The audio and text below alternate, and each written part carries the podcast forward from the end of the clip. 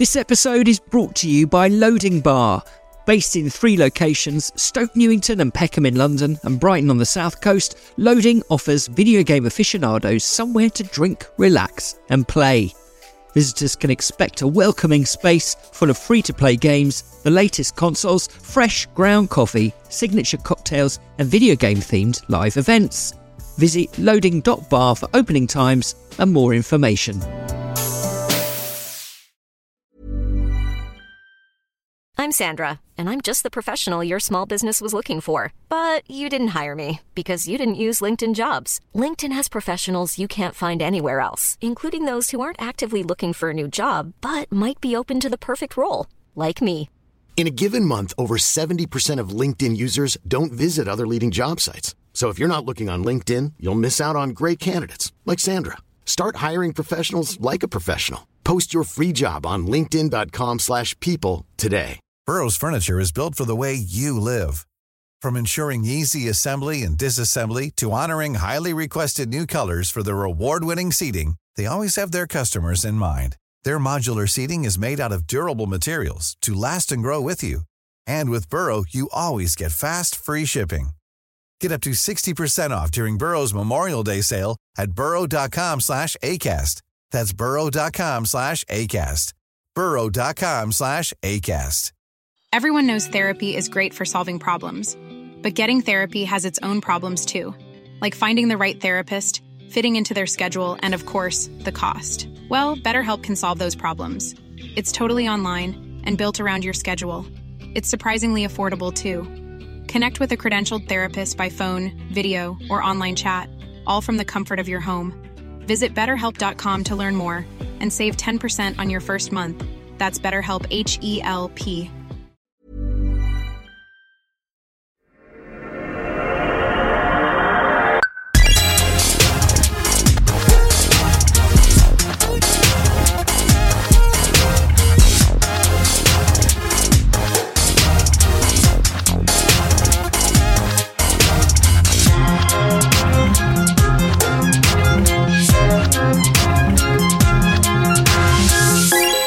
Hello and welcome to My Perfect Console. I'm Simon Parkin, and in each episode, I invite a guest to pick the five video games they would like to immortalise on their very own fictional games machine. Perhaps it was the first game they received as a birthday present, or the one that so obsessed them it caused them to fail their exams, or maybe it was the only thing that got them through a difficult breakup. Games, a bit like songs, often become powerfully attached to a particular moment in our lives. When we return to them, they can become warp points to the past. So join me, Simon Parkin, for my perfect console. My guest today is an American comedian and actor who played the role of Abed Nadir in the long running American sitcom Community. Born in Chicago, Illinois, to a Polish mother and an Indian father, he studied communication and theatre at Marquette University in Milwaukee. Having won the inaugural Chris Farley Scholarship, an award that led him to perform improv comedy alongside Dave Chappelle. In 2005, he moved to Los Angeles and starred in several sitcom pilots before joining the cast of Community, in which he starred for six seasons. In 2017, my guest voiced Huey in the reboot of DuckTales. He has also provided cameo appearances in Captain America the Winter Soldier and Star Trek Beyond, as well as appearing in TV advertisements for the Pokemon and Far Cry series. He currently plays Brad Bakshi, the head of monetization department at a video game studio in the TV series Mythic Quest Raven's Banquet. Welcome, Danny Pudi. Thank you so much. What an intro. uh, I am uh, it's I'm honored. I should say, just to clarify that Yeah, yeah, yeah. I think most of that was true except for the Pokemon. Uh, I don't Oh, believe really? I've done anything for Pokemon. Oh, okay. Somebody's mentioned that to me before that that's come up on my bio and although I would love to, Yeah. um, I have um, thus far done nothing with Pikachu or, or the Pokemon universe. Um, Okay, But all who right. knows? Maybe maybe we're manifesting that in this podcast. Yeah, yeah. This time next year. Can I check as well? Did I say your surname correctly? I just wanted to check. Pooty. Yes. Pudi. Okay, cool, cool. I looked at how Jimmy Kimmel said it and thought I'd copy him, but I don't know how reliable a source he is. So It's all good. Oh, yeah. all good. Okay, cool. So, um, you know, the two sitcom characters that you, you played, they both sort of share an interest in video games. Um, but as well, so I think character wise, they're pretty much opposites, right? Abed is this sort of really lovable, straightforward, neurodiverse geek, and uh, Brad, let's say, can be a bit manipulative. Sure. Uh, you- yeah. you, know, what, to what extent do you think either of those characters exist in you as a person, or are they both completely alien? Oh, wow. Uh, it's a great question. I think in in some ways, I think both characters, um, there are aspects of me that um, are within both characters, and then there there are definitely places within both characters where I have to uh, use my imagination and research and figure out how to inhabit that character. I think that's kind of the fun of acting is uh, you use what you have and you know and then you get to step in somebody else's shoes for a while. But um, i think with abed there were certainly some things that um, i could relate to growing up. I, I think in my experience you know uh, i definitely grew up with television. Television was one of my babysitters growing up. Right. one of my closest friends. And uh, but I will say I do not have the uh, encyclopedic knowledge that Abed has in terms of pop culture references, and that was very unique to me to to play a character and who sees the world and and references the world uh, through that lens. Yeah, right. You know, and so. You know, and then with Brad, Brad is really fun to play. I think there is something about his confidence that is is exciting to to inhabit. And uh, I will say he also, I think, collects human hair. So that is something I had to uh, imagine what uh, why he's doing that. And Oh, that's a relief. Okay. Yeah, yeah, exactly. That's that part of uh, of Brad is not Danny. I want to make that clear. You asked the writers to put that in. um, but um, that's the fun. I think in, in, in both worlds, I get to um, use kind of what I know from my own personal experience, and then I also get to to build upon that and, and explore their world as well. Yeah, yeah. I got to ask, you know, like one of Abed's catchphrases is where he goes, cool, cool, cool, like that. Mm-hmm. Uh, do you ever find yourself doing that out and about? Because I certainly do. That's funny. I don't, probably because I said it so much, but I do find myself saying, uh, hearing people say that to me in everyday encounters, like if I'm at a coffee shop, Right, right. and what, like deliberately because they recognize you or just because it's part of their habit? I, I think both. I think I think I and sometimes I don't know if they're people are trying to connect with me in that way or if it's just a thing. And so I'll be like, ah, and then if they don't say anything, I'll be like, ah, okay. Um, so it- it is kind Trying of to fun high five them and they're yeah, just. yeah. oh, you get it's not. Oh, oh, forget. it. It's fine. It's fine. I'll take another croissant. It's cool. Yeah. I'm from the telly, you know? Yeah. it's my thing. It's I mean it's our thing. It's our thing. Yeah.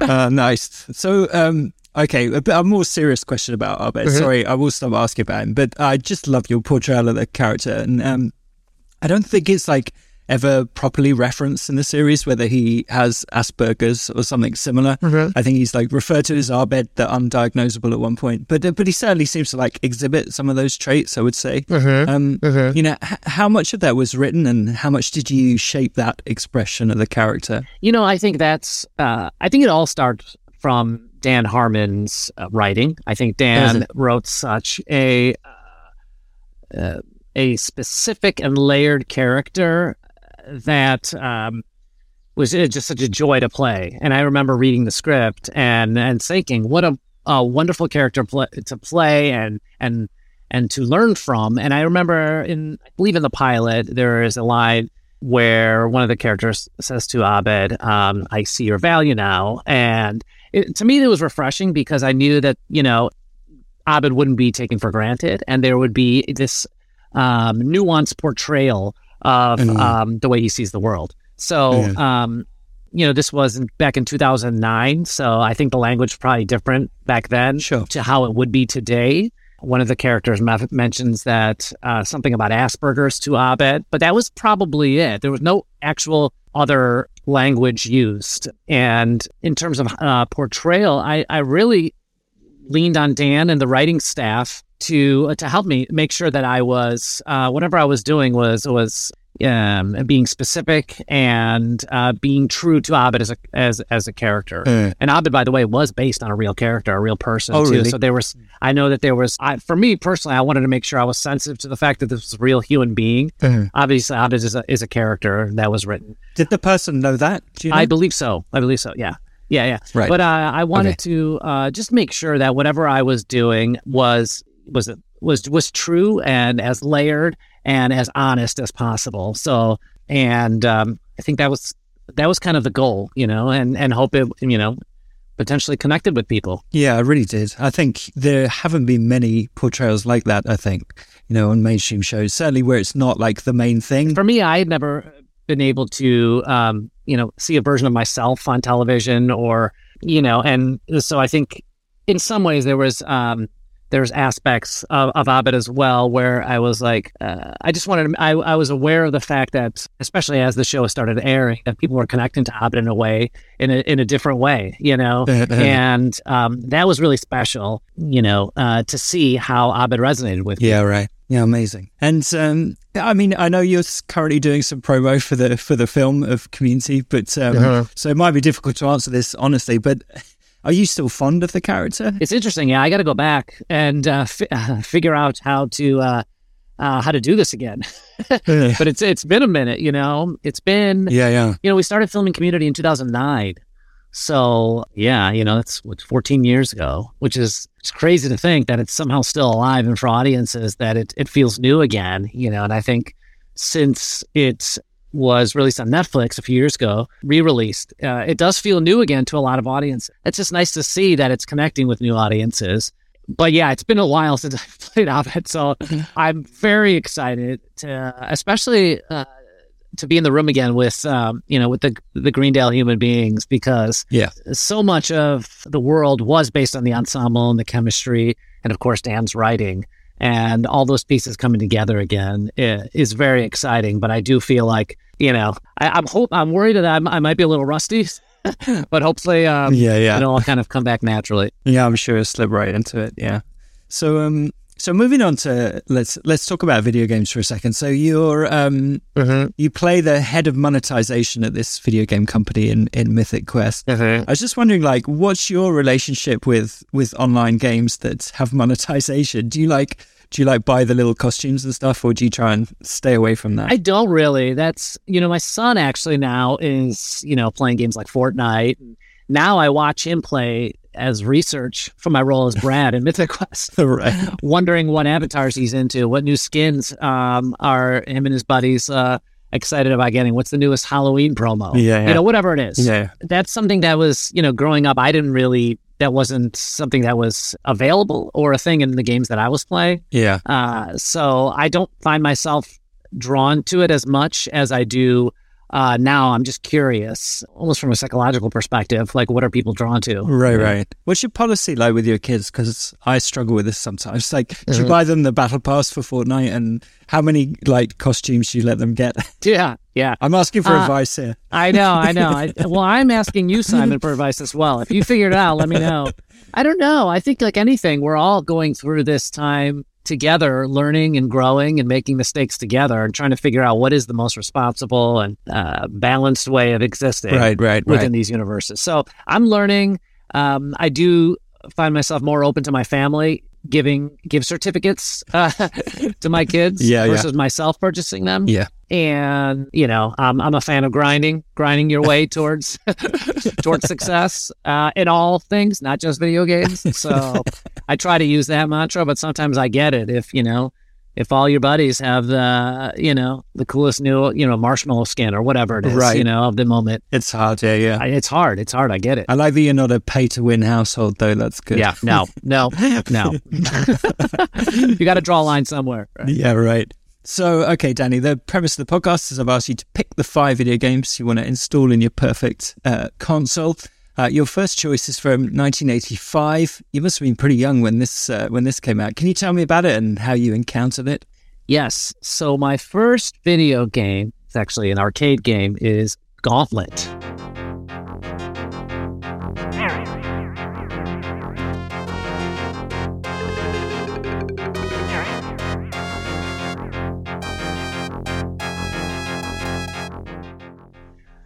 Gauntlet. Uh, I have some memories early on of being with my older brother in an arcade and encountering this machine and seeing four people gather around it playing this game. And it's top down game where you can choose from one of four characters.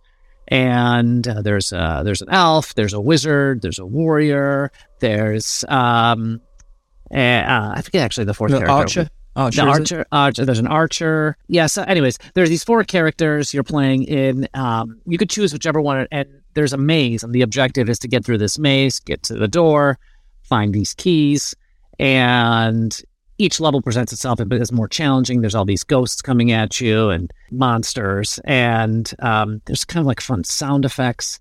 But anyways, I just remember uh, like one of my earliest memories is having pizza. You know, maybe it might have been like Cub Scouts with my brother, and then afterwards there was an arcade attached to the um, to the pizza spot in Chicago. We would just use all our money on Gauntlet in this old arcade machine, old old arcade, playing this game, and I loved playing um, the Archer. Actually, I loved uh, the Archer was the fastest of all the characters in Gauntlet, and uh, being able to race through and shoot these arrows and and then the sound effects. I actually like looked it up recently just because I, I wanted to hear the sound effects again because in my mind I remember like hearing the sound and there's something so magical about the the the key sound I believe when you get a key Yeah. open a door and then there was also like the narrator which would say like save keys to open doors Red Wizard needs uh, needs food badly is is one of them, isn't it? needs food badly. Yes, yes, yes. Those uh, those things kind of have stuck with me over time. And anytime I see like an old poster, and I remember we may have even gotten the game on Genesis back in the day. I just have I have good memories about uh, playing that arcade game with my brother. Oh, lovely. Have you you've got more than one sibling? Have you? I do. I have a brother and a sister. I grew up a middle child. Um, Middle child, right? right, yeah, right. older brother, younger Yeah. sister, and it's um it's fun to see arcades uh, making a comeback. Right. Stranger Things or other uh, other things. I mean, I I just went to a retro um, pinball arcade with my son for the first time, and he loved it. And it Oh, was, cool. It was just so cool to be back in that world again. Yeah, I just I really miss those sort of public places where you can play. Yeah. There seem to be fewer and fewer of them, but especially like after the pandemic and lockdowns and stuff, really appreciate being able to. There's just something different, isn't there, about playing next to someone rather than online? There is, and like just that the ability to like walk by and and see, see someone going for a top score, and Yeah. you know, on a machine. Right, right. There's just some there's something so I don't know random about it, but also um, the noise of it, the atmosphere in there, the dinging of the lights, and Uh, uh, you know, it's uh, yeah. There's um, there's an excitement there that is um, I don't know, like tangible. It's really cool. Yeah, yeah.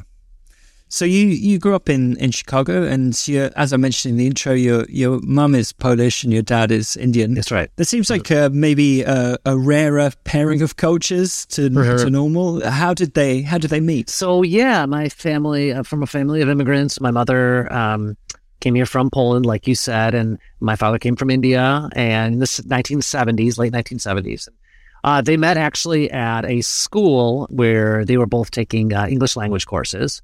And um, you know, there was a wonderful mix of people there from many different places, and I think they just connected, just connected, and it's it was pretty cool. So yeah, obviously from different parts uh, parts of the world, but um, you know, Chicago brought them together, and you know, here I am. So Yeah. I feel like it's just such a wonderful gift to have uh, that background. Yeah, incredible. And did you did you what language did you speak like in the house growing up? So a kind of a unique background because although my parents came together, they got divorced when I was very little. So I ended up gr- living with my Polish grandparents in Chicago. okay, And I think uh, if people aren't familiar, Chicago is a pretty large Polish population, a Polish community, and it also has a large South Asian community. So it, it makes sense that those two worlds would would collide in some ways. Um, but uh, yeah, I ended up living with my grandparents. My grandmother was the first of our family to come to America, and she was uh, living in this neighborhood on the the southwest side of the city. And you know, while my mom was working, and I lived with my grandparents, so we spoke Polish at home, and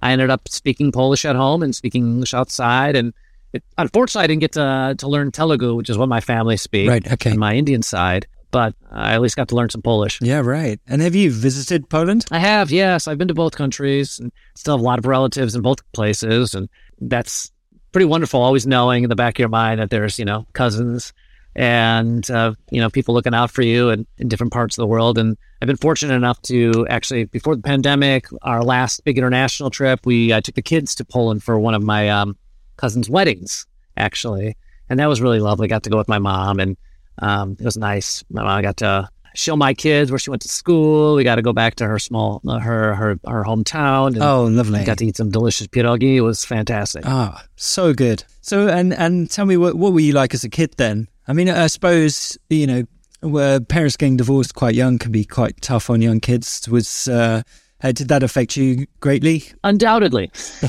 I think it's probably led to my career choice. And I think for me, my medicine was always comedy and performance. I think that came naturally to me as as a way to express myself and uh, my place in this world. I think being between worlds was um, it's just something that was always with me. And you know, at home, I always felt like our our our home was normal. I never felt weird or anything. It was just kind of like how we lived. And you know, but then I, when I step outside into the world, I noticed that they were, uh, you know, I was perceived differently. You know, so there was always this these questions about identity that I I think I was thinking about from an early age. Um, uh, uh. And so being on stage felt like a really nice place to explore that and and to hide in some ways. Uh, yeah, so I was fortunate because I was on stage pretty early on. My grandma and my mom put me in plays and dance classes from a very early age. And so uh, I didn't recognize it at the time, but I realized over time how valuable that was to me. And it became a second home for me, a place where I could feel like, okay, great, there's a, a beginning, a middle, and an end. I could step into somebody else's shoes for a while. Uh, I could play here and then disappear for a while. So I think that was, um, I think over time I realized that, yes, uh, my parents' divorce and my identity, all these things um, kind of contributed to how I see the world and and led to me led me in many ways to where I am today. Yeah, yeah. When you say like it's a place to hide on stage, um, some people might think that sounds a little strange because obviously you're in you're under the spotlight, right? Yeah. Would do, do you mean that it's like giving you a um, giving you a script so you know how to be in front of people or something else? That's a good way of looking at it. Yeah, I think that when you step out into the real world and have interactions, there are no rules. really. Right. you know, there's there's safety on stage in some ways because there is, you know, there's a first act, a second act, a third act. There's uh, an entrance, there's an exit. Um, there's a character that that you can play, and so there is there's there's definitely some safety there, which I think as a kid I really took to. Right. There, there's kind of an understanding of how it works, you know. And as a kid, I definitely str- had some identity struggles, and you know, um, and so I, being on stage almost felt it did feel safer in some ways. It felt like I I knew how to be a character. I knew how to play a character. I knew how to to to do this. Once I practice and rehearse, I knew how to do this dance or whatever that was. right. Right. Yeah. yeah. Cool. Okay, shall we? Uh, why don't we take a break and come to your, your second game, which is from uh, December 1992. What's this game and, and why do you love it? Okay, so the second game is NHL Hockey 93. NHL 93.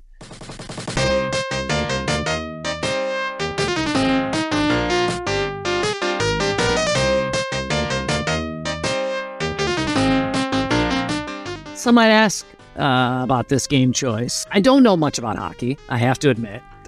I'm a huge sports fan. And so there was a lot of games that were kind of up in the mix that I played. I spent, I would say, the most, uh, the games I've spent the most time playing in my life are sports games, whether that's like an NBA Jam or Madden football. Those are the games that uh, I I find myself like thinking about like with high school buddies and college buddies playing. And um, one of the games I think about the most that I've played with friends is NHL Hockey 93.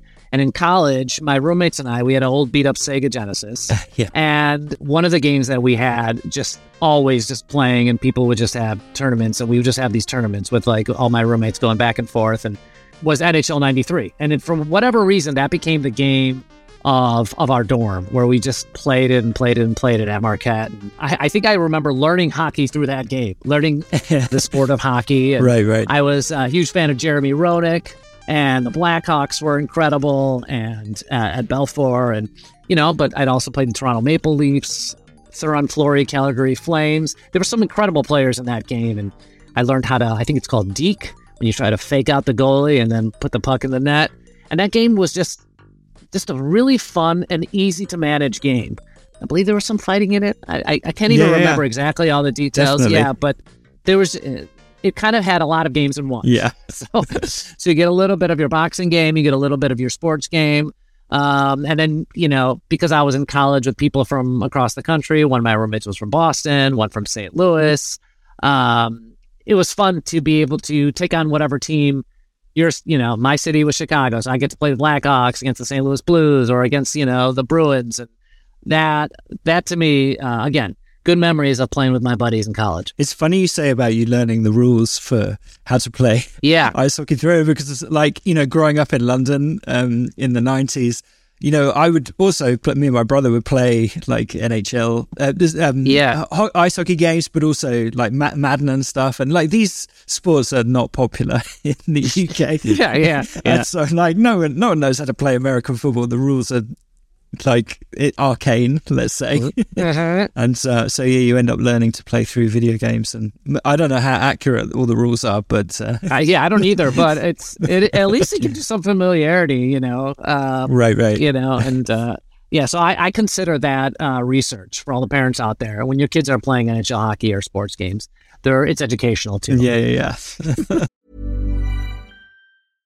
How would you like to look five years younger? In a clinical study, people that had volume added with Juvederm Voluma XC in the cheeks perceived themselves as looking five years younger at six months after treatment. Look younger, feel like you. Add volume for lift and contour in the cheeks with Juvederm Voluma XC. Reverse signs of aging by adding volume to smooth laugh lines with Juvederm Vollure XC. For important safety information and to find a licensed specialist, visit juvederm.com. That's J U V E D E R M.com. Not for people with severe allergic reactions, allergies to lidocaine, or the proteins used in Juvederm. Common side effects include injection site redness, swelling, pain, tenderness, firmness, lumps, bumps, bruising, discoloration, or itching. There's a risk of unintentional injection into a blood vessel, which can cause vision abnormalities, blindness, stroke, temporary scabs, or scarring. Talk to a licensed specialist to find out if it's right for you.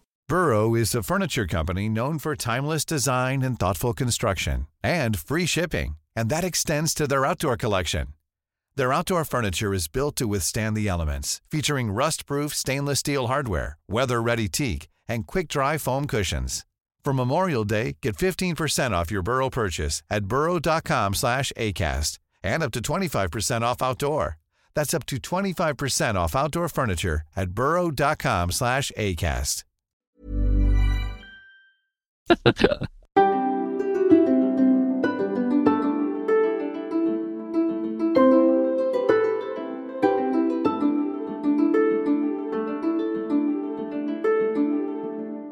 So you, you mentioned being in your in your dorm there at, uh, at at university. Was the was the plan at this point to to become an actor, or did you did you have other dreams at that time?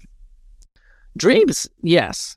The plan, that's another thing. Uh, the plan was go to college and figure it out. Uh, you know, like uh, like you mentioned, I'm an immigrant family, and I think college was uh, very important uh, for my family, and I knew I needed to go to college. And but I truly didn't know exactly what I was going to do. I didn't know what I was. I knew I was interested in in acting, and I started taking theater classes at uh, Marquette, and that I think pointed me in the direction of of you know of theater and acting. But I I don't know if I ever really believed it was actually a viable career path, It's something that I could actually do. I didn't have many examples in my community of people who were doing that, and so I don't know how real it felt to me. But um, I did start auditioning for plays. I started doing performances. I was in a couple musicals at Marquette. I was in Into the Woods and Godspell, and I took an acting class. And I actually had a very just a wonderful mentor. My my theater instructor in college, Phyllis Rabel, um, had a. She was very frank with me. She had a conversation with me about this being something a path I could take. Right. That uh, going into comedy as a career was something that was possible for me. And I remember her talking to me about that, and specifically referencing sitcoms like Seinfeld. No way. It was maybe the first time where I had someone. I think I had a lot of people who always believed in me more than I believed in myself. But she, uh, she was one of the first pers- first people that I remember putting into words something that I kind of always maybe wanted to do, but just didn't fully believe in myself enough to actually say that I wanted to do it. And um, that really sparked me, I think, uh, to actually trying to to trying to do it. You know, Yeah, yeah. and um, Those moments can be so impactful when, like, uh, you know, so I know someone with some authority and expertise and all of that just says, actually, you could do this. Like, yeah, because a lot of the time, particularly with a with a you know comedy or acting, like that's a career that most adults go. You should probably try and do something else. do you know what I mean? yeah, yeah, yeah. And I was doing that to myself always. I was always saying, like, Oh, right. yeah, maybe I'll do that, but I'll also do this. I always had a, another job. I had a day job until I booked Community. Right. You Yeah. know, uh, and I still haven't quit. So technically, I still have that job. um, but it's, um, yeah, it's, and, and for many reasons, it is a big risk, Uh, uh. you know, and, but to have someone who actually can really sees you and kind of gives you that boost, you know, that is someone that's not your family Yeah, right. you know, someone who actually, you know, has no, you know, they're they're only saying that because they actually, I think, really believe it, you know, and that was really nice for and refreshing for me to hear, you know, and I think in many is it's kind of what I needed. I needed that push. And how did it work with this scholarship then? Did you already have that at this point? It was right around the same time, so I think she recommended me for that scholarship.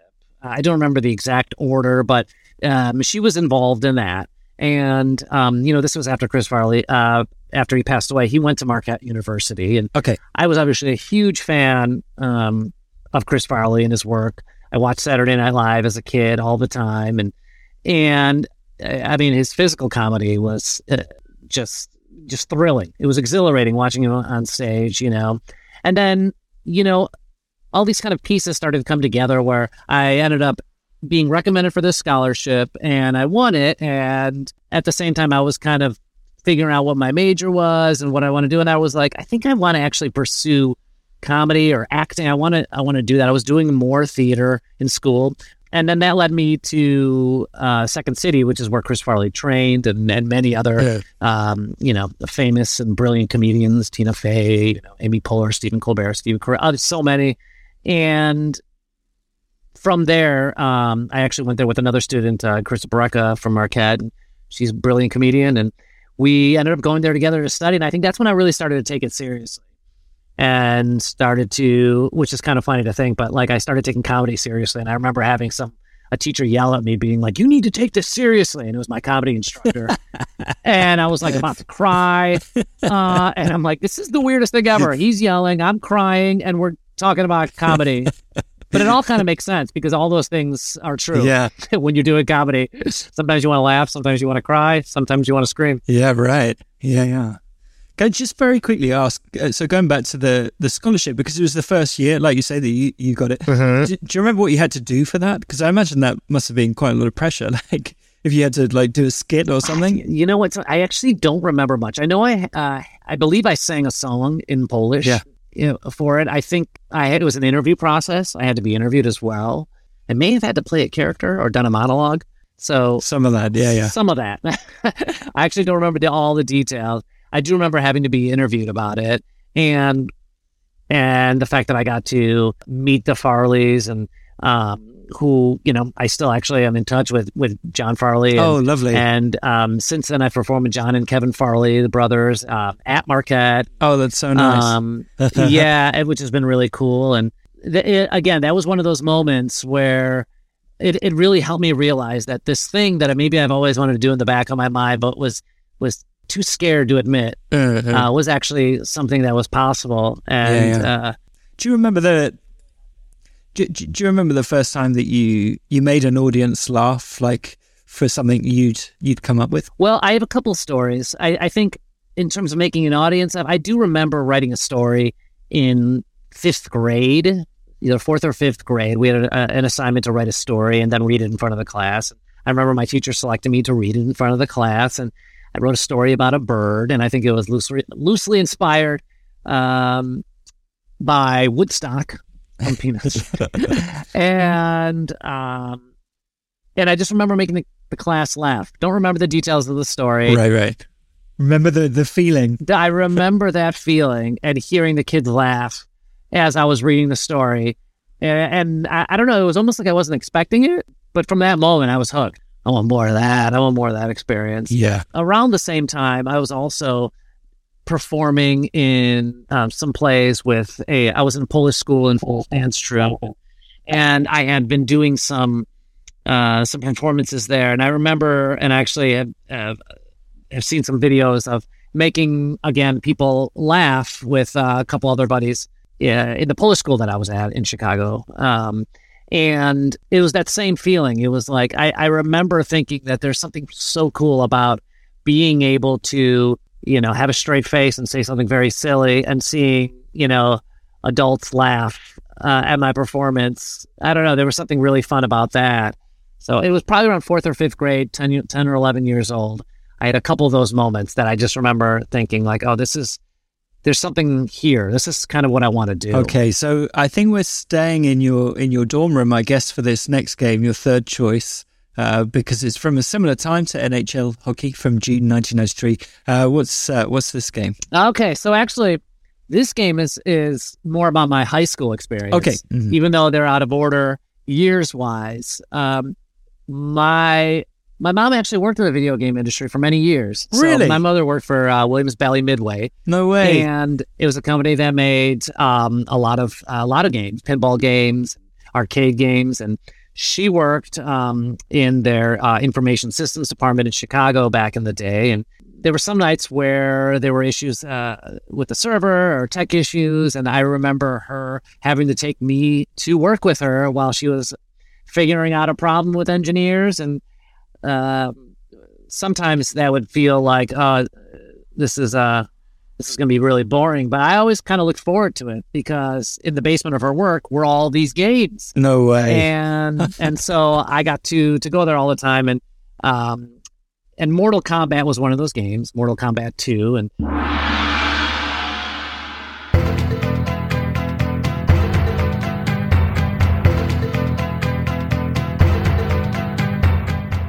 we eventually uh, were given one of these games, Mortal Kombat 2. My mom bought it. I don't remember how it worked out, but she just went down to the basement. Yeah, I came into my garage and and my house, and we had Mortal Kombat 2 sitting there. That was in high school, and you know, you immediately have friends. Did you go and announce that at uh, school then the next day? Hey, guess what I've got at my place? I didn't want to because I was like, I don't know, you know, I don't want, to. I don't want to have a line. I don't want to have this like you know, speakeasy style arcade in the back of my garage in Chicago.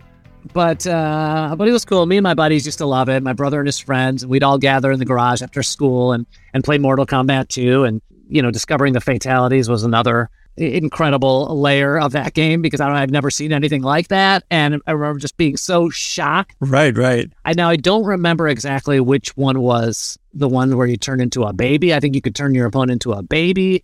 There were, but there was this the level of of uh, of surprises in that game. You know, yeah. Um, Did you do you think him? Um, do you think your mum knew about the fatalities when she bought it for you? Absolutely not. Absolutely not. If she knew that we were in the garage, like pulling like spinal cords out of our opponents, or you know, uh, burning them, or you know, pulling out their hearts. I mean, I mean, with Raiden, you're just like electrocuting your opponent. It, was uh, uh. incredibly violent. Uh, but again, for um, 16, 17 year old me, oh boy, that was fun with my buddies. Yeah, right. Yeah. Yeah. Cause it was, you know, Mortal Kombat was really one of those first real mor- moral panic games in America, wasn't it, in the 90s? yeah. I, I should say that, um, you know, to my mom, sorry about that, mom. I don't think you knew, but the game didn't, the, the arcade game didn't last very long in our, in our, uh, in our garage. And I think it was soon replaced by a pinball machine right. called Corvette which was a pinball game called Corvette. Um, right. I think when my mom realized that, you know, that, that there was a line of, of high school boys going into the garage, uh, screaming at each other and, and laughing, she knew something was up. oh, that's incredible. Wow. What a good time that was. Nice. Okay. So, so tell me about, um, let's just go back to your, your story a bit. So tell me about moving to, to LA. Was that, um, was that hard? You're going in 2005, so yeah, I guess you were in your 20s by that point. But uh, did it feel like a leap of faith? Definitely. You know, uh, I got married, um, and my wife and I, I think we both had this idea of, of moving somewhere. You know, we actually met at Marquette. You know, we we talked. We had dreams of moving or living somewhere else, and you know, we were in Chicago for a minute, and then I remember talking to her about like LA. Like, I think I want to move to LA. I think I want to try, really want to try this. And, you know, she was just so incredibly supportive and, and excited about it. And she's like, well, if you can convince your day job to let you work from California, I'll do it. Let's do it. And so that next day, I went to my boss, and you know, he was incredibly supportive, and immediately was like, "Great, when do you want to go?" And again, this is another example of of people believing in me more than I believed in myself. Right. Yeah. Yeah. Then, and because I had no plan other than move to LA and you know and and try this, you know, we did. We just did it. We just we packed up the Honda Accord and we drove across country. I was, I had, um, I shouldn't say I had zero plan because I did have at least a contact in that I was in a showcase actually at Second City um, that um, my friend invited me to perform in. And it was actually a, a, showcase that was sponsored by NBC. And I had met a producer at NBC at the time. And she had said to me that if you're ever in Los Angeles, let me know. And right. so the timing actually really worked out well. And then they were doing a showcase in LA when I moved out in 2005. And, oh, nice. Um, I got into that showcase. I met my, you know, my agent, my manager there, and you know, I met some casting directors from The West Wing, which is where I had my first uh, speaking line on television. No way. um, at that showcase, it was one line: guest list for the Cleveland event. You know, dynamic Sorkin walk into. Yeah, right. And but um, things just started to fall into place. Um, we drove out the uh, the fall of 2005. We drove cross country from Chicago and and um, it was an incredible adventure that um, you know that was it was just a really fun adventure but no plan. Yeah right.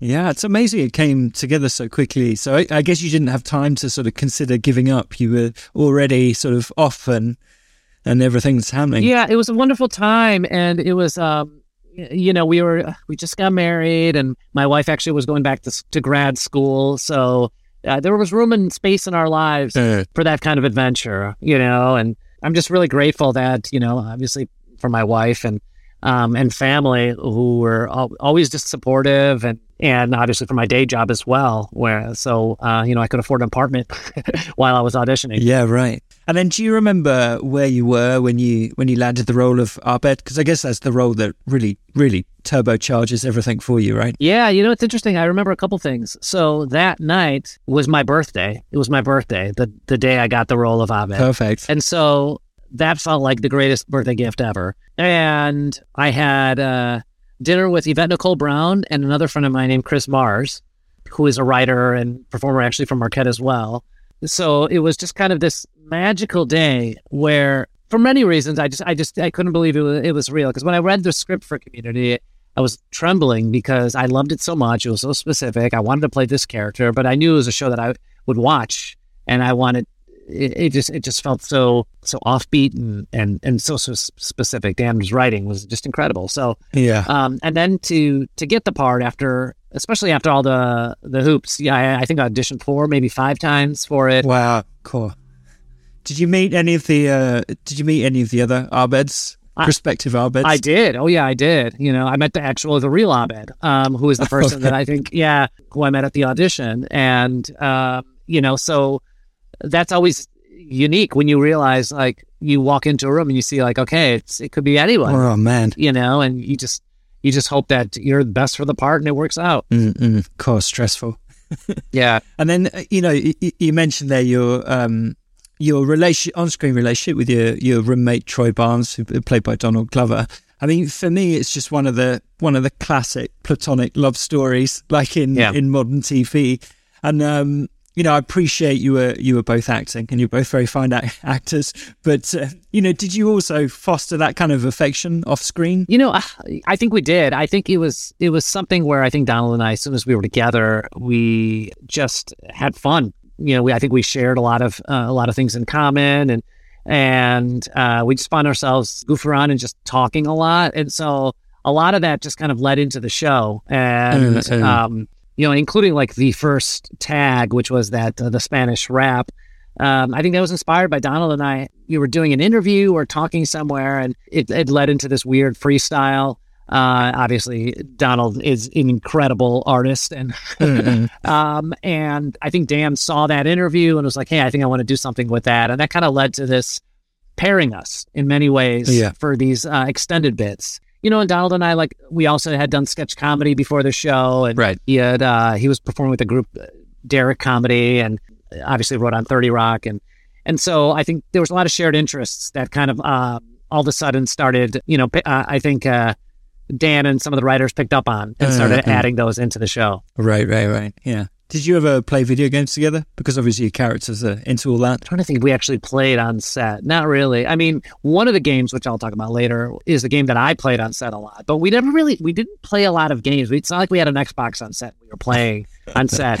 We were all Sure. kind of just sitting around talking or filming or riffing. It was a lot of that on set. Yeah. Uh, it sounds like a good time.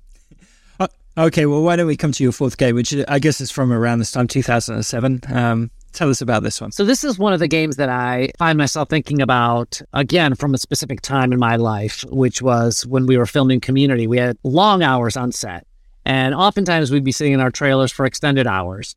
And I wanted to make sure I stayed awake and alert and still creative. And this was one of those games that I played. Was Professor Layton in the Curious Village.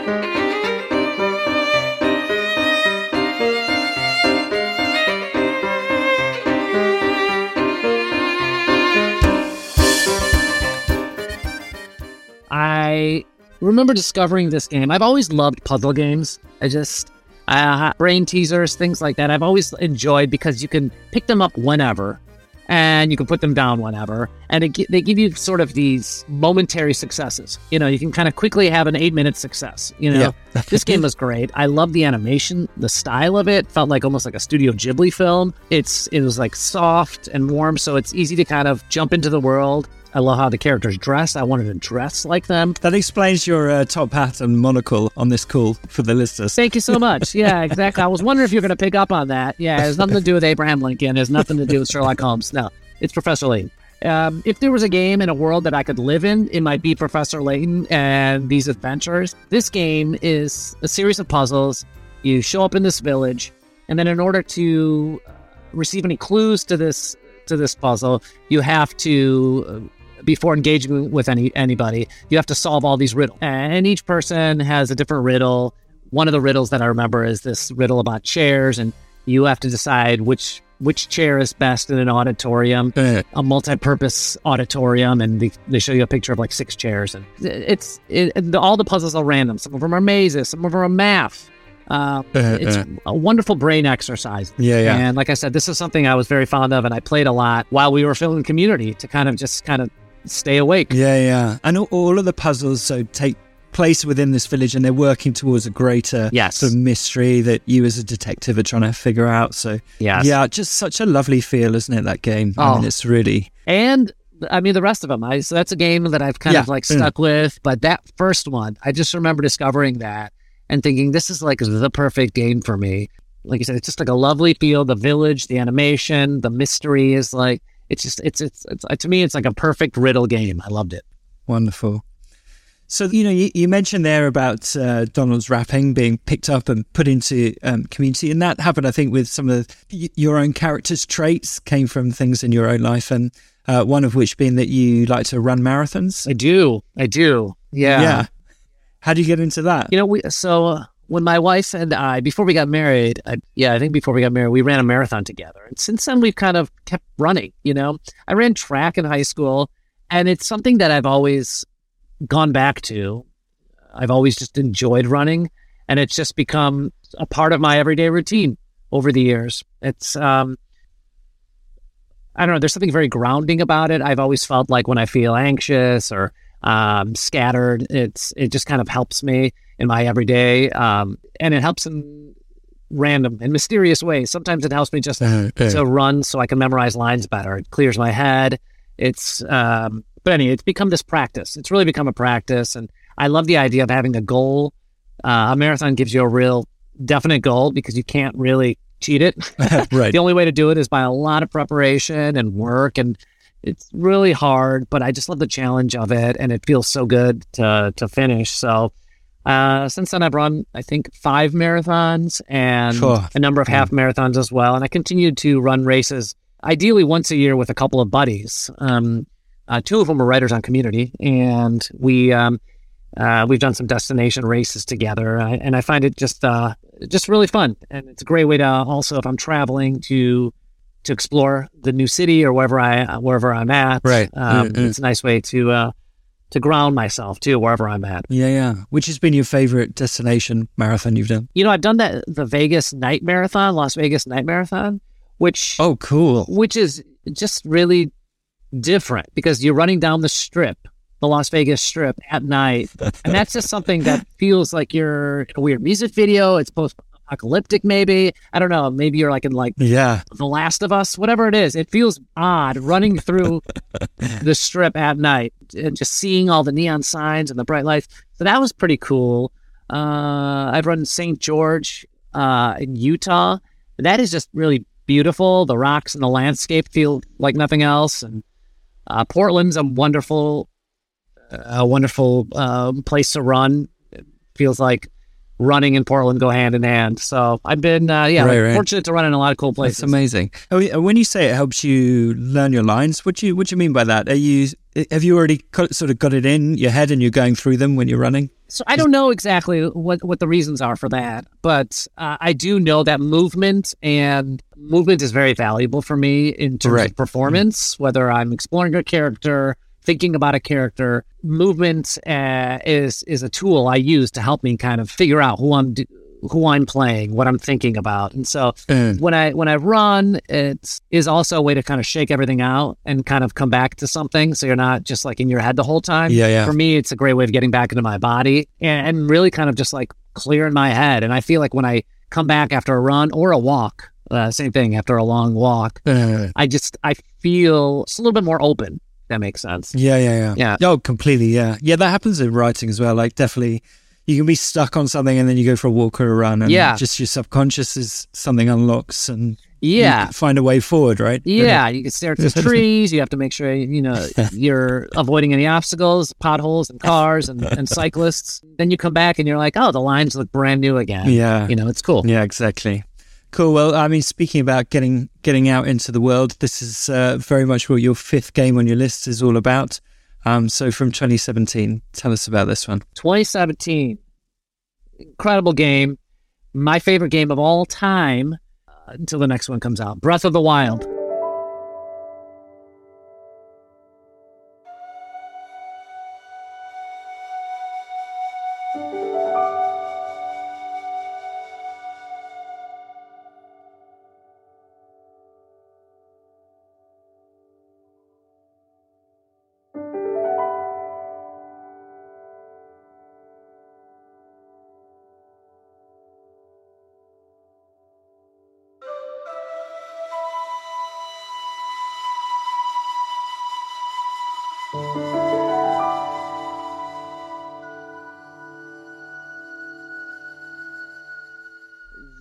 Just a massive, beautiful game that I just loved existing in. I played the game for so long on the Switch, and uh, it was one of those games where I remember seeing the trailer for it and immediately being so excited, and I couldn't wait for it to come out. I played Zelda as a child, and Ocarina of Time is one of my favorite games as well. And so it, it's a character and a world that I felt like has been with me my whole life. There are a few games that like that, maybe none for me, where I've just enjoyed the world and each new twist, you know, and and I've played them all. Link's Awakening. I mean, they're, they've all been really fun for me to kind of jump into. But Breath of the Wild is like unlike any other game. I think it's it's massive. There's all these new things introduced. Walking into memories is is something that I felt like I've always wanted to do in my real life, and I uh, do. I find myself doing in real life. If I Right. you know, uh, I, you know, I walk into, uh, you know, I walk into a deli uh, back in Chicago. I immediately feel like I'm I'm ten years old with my grandma, you know, um, and to be able to do that in the game and kind of piece together your own story and and recapture all the capturing all these memories. That's that, that's a cool piece. Cooking, you get to cook in that game, making elixirs and you gather ingredients like rice and rock salt and a porgy, and next thing you know, you can make seafood fried rice. You could spend uh, hours and hours just cooking up elixirs and meals in that game, which uh, some people would say is a waste of time. I would say it's it's a wonderful escape. Right, right. And uh, again, the animation is wonderful. The story is massive. The challenges are are are are, are very challenging, but it's just such a great, beautiful game. Beautiful game. Loved it. Yeah, yeah, it really is. And um, I should say that's also that's the game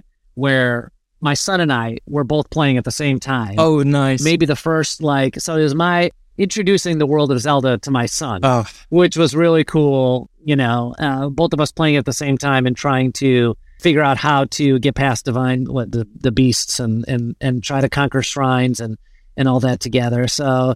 Uh, that was really fun to be able to, uh, I guess, pass on the world of Zelda. yeah. So how was that working? Were you? Did you have the controller, or did your kid have the controller? And how was what was the dynamic? My son's better at video games than I am already immediately. I've never been good at playing video games. I get distracted by cooking, Right. for instance. I have more fun trying to um, to make paella. Right. Uh, so uh, my son definitely has a knack for it. But um, that's that's kind of been fun to to I guess um, see how each of us can enjoy the same game. Yeah, right. Is he looking forward to to the next Zelda? We're speaking, I guess, maybe four or five weeks before it comes out. So, Oh yeah. um, oh yeah. yeah. There's been a few times where he's like, "Dad, we've pre-ordered it, right? We pre we pre-ordered it, right, Dad? Yes, yes, we have." um, So I think we're both very, very excited uh, excited about it. I think it's coming out soon. I think I've heard that they've just had some uh, the the newest or the last trailer has just come out. I don't I don't know when we're gonna, Yeah. this is going to come out, but uh, I'm I'm so pumped. Um, I just can't wait to spend time in that world. Yeah, me neither. It's going to be good, I think. Cool. Okay, Danny, let's go through your, your console here. So we've got um, Gauntlet, NHL Hockey 1993, Mortal Kombat 2, Professor Layton and the Curious Village, and The Legend of Zelda Breath of the Wild. That is an eclectic bunch of games. How are you feeling about it? Fantastic. I want to play them all right now, but there's just not enough time, and I need sleep. Yeah. uh, okay, so we need to we need to give your your console a, a, ne- a brand name that we can use to put it out into the world. What would you like to call this? No sleep. the no sleep. I love it. Very good. have you ever have you ever played all through the night on a game? I have not, but I've definitely played games way too late because I'm trying to get past a level or whatever it is, and you get all like, you know, like, oh, I'm so close, I'm so close, I'm cl- so close, and then you believe that like if you you're in the rhythm, so you have to you have to do it now, right? Sometimes you you fully believe, you know, until you you find yourself crying and then going to sleep, and you're like, why am I crying?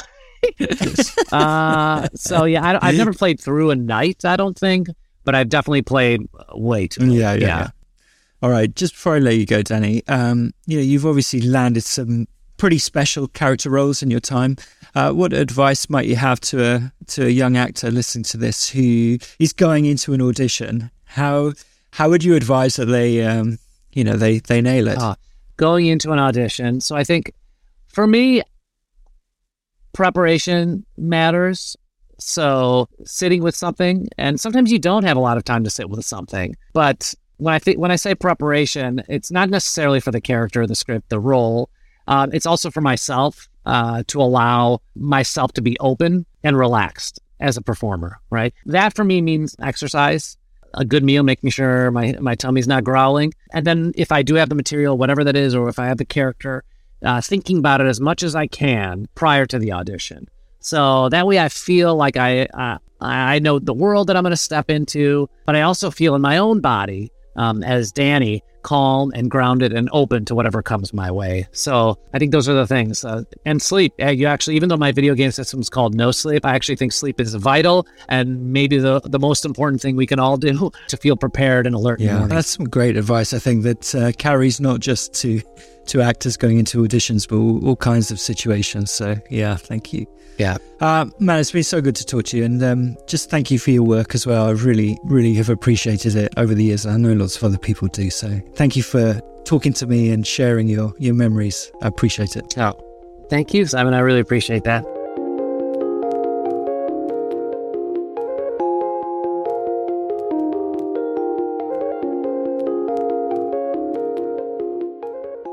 Danny Pudi, everyone.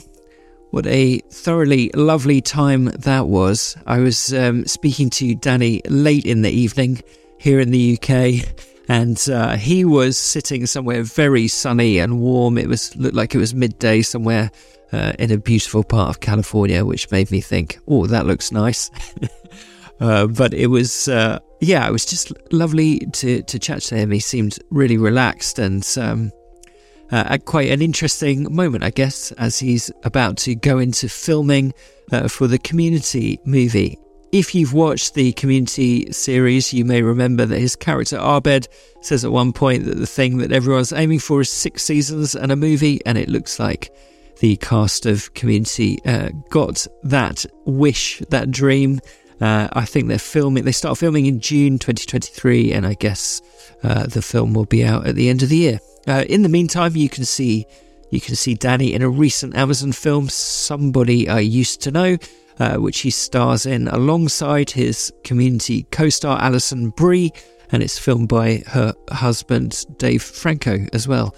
Um, and of course, you can also see Danny in Mythic Quest, where he stars alongside former My Perfect Console guest Ashly Burch.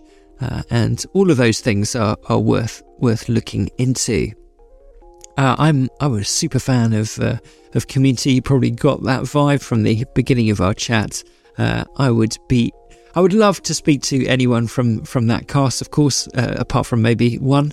Uh, uh, but I was especially delighted to be able to talk to Danny because Abed's such a interesting and unusual and special character. I think in many different ways. So, what a treat that was for me.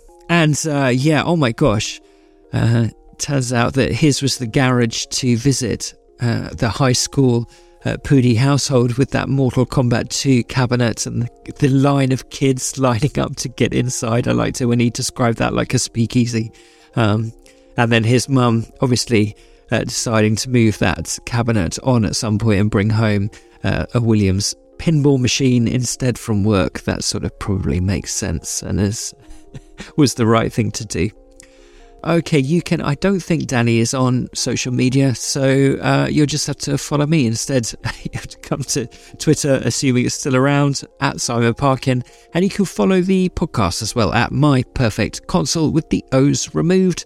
Each week, I do a little preview of who's coming up next week, so you can listen to a clip uh, from the show. And uh, yeah, you know, it's just nice to hear from you if you uh, use that site. I'm also on Instagram where I post uh, about the episodes that are coming out, and uh, I think that's about it for now. That's a, that's enough work just to maintain those two, to be honest. Um, if you do want to support the show financially, head to Acast Plus uh, and search for My Perfect Console, and you can become an early access subscriber supporter for just three pounds a month. You'll get your episodes 24 hours early and ad free.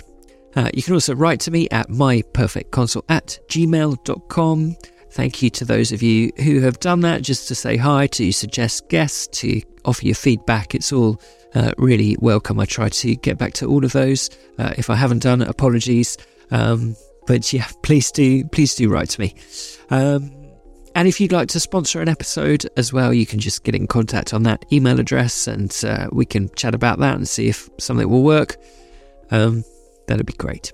Okay, I will be back next week with another guest with their five favourite games and one more perfect console. Until then, have a great week.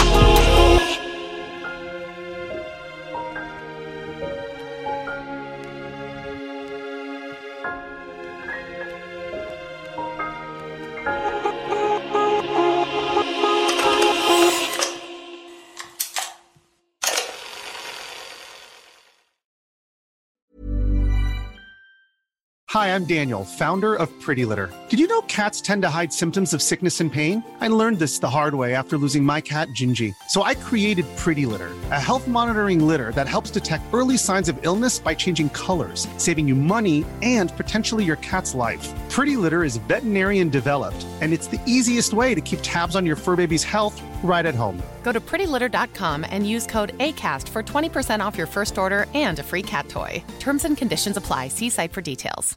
Hey, it's Paige DeSorbo from Giggly Squad. High quality fashion without the price tag? Say hello to Quince. I'm snagging high end essentials like cozy cashmere sweaters, sleek leather jackets, fine jewelry, and so much more. With Quince being 50 to 80% less than similar brands. And they partner with factories that prioritize safe, ethical, and responsible manufacturing. I love that. Luxury quality within reach. Go to quince.com slash style to get free shipping and 365 day returns on your next order. Quince.com slash style. When you make decisions for your company, you look for the no brainers. And if you have a lot of mailing to do, stamps.com is the ultimate no brainer. It streamlines your processes to make your business more efficient, which makes you less busy.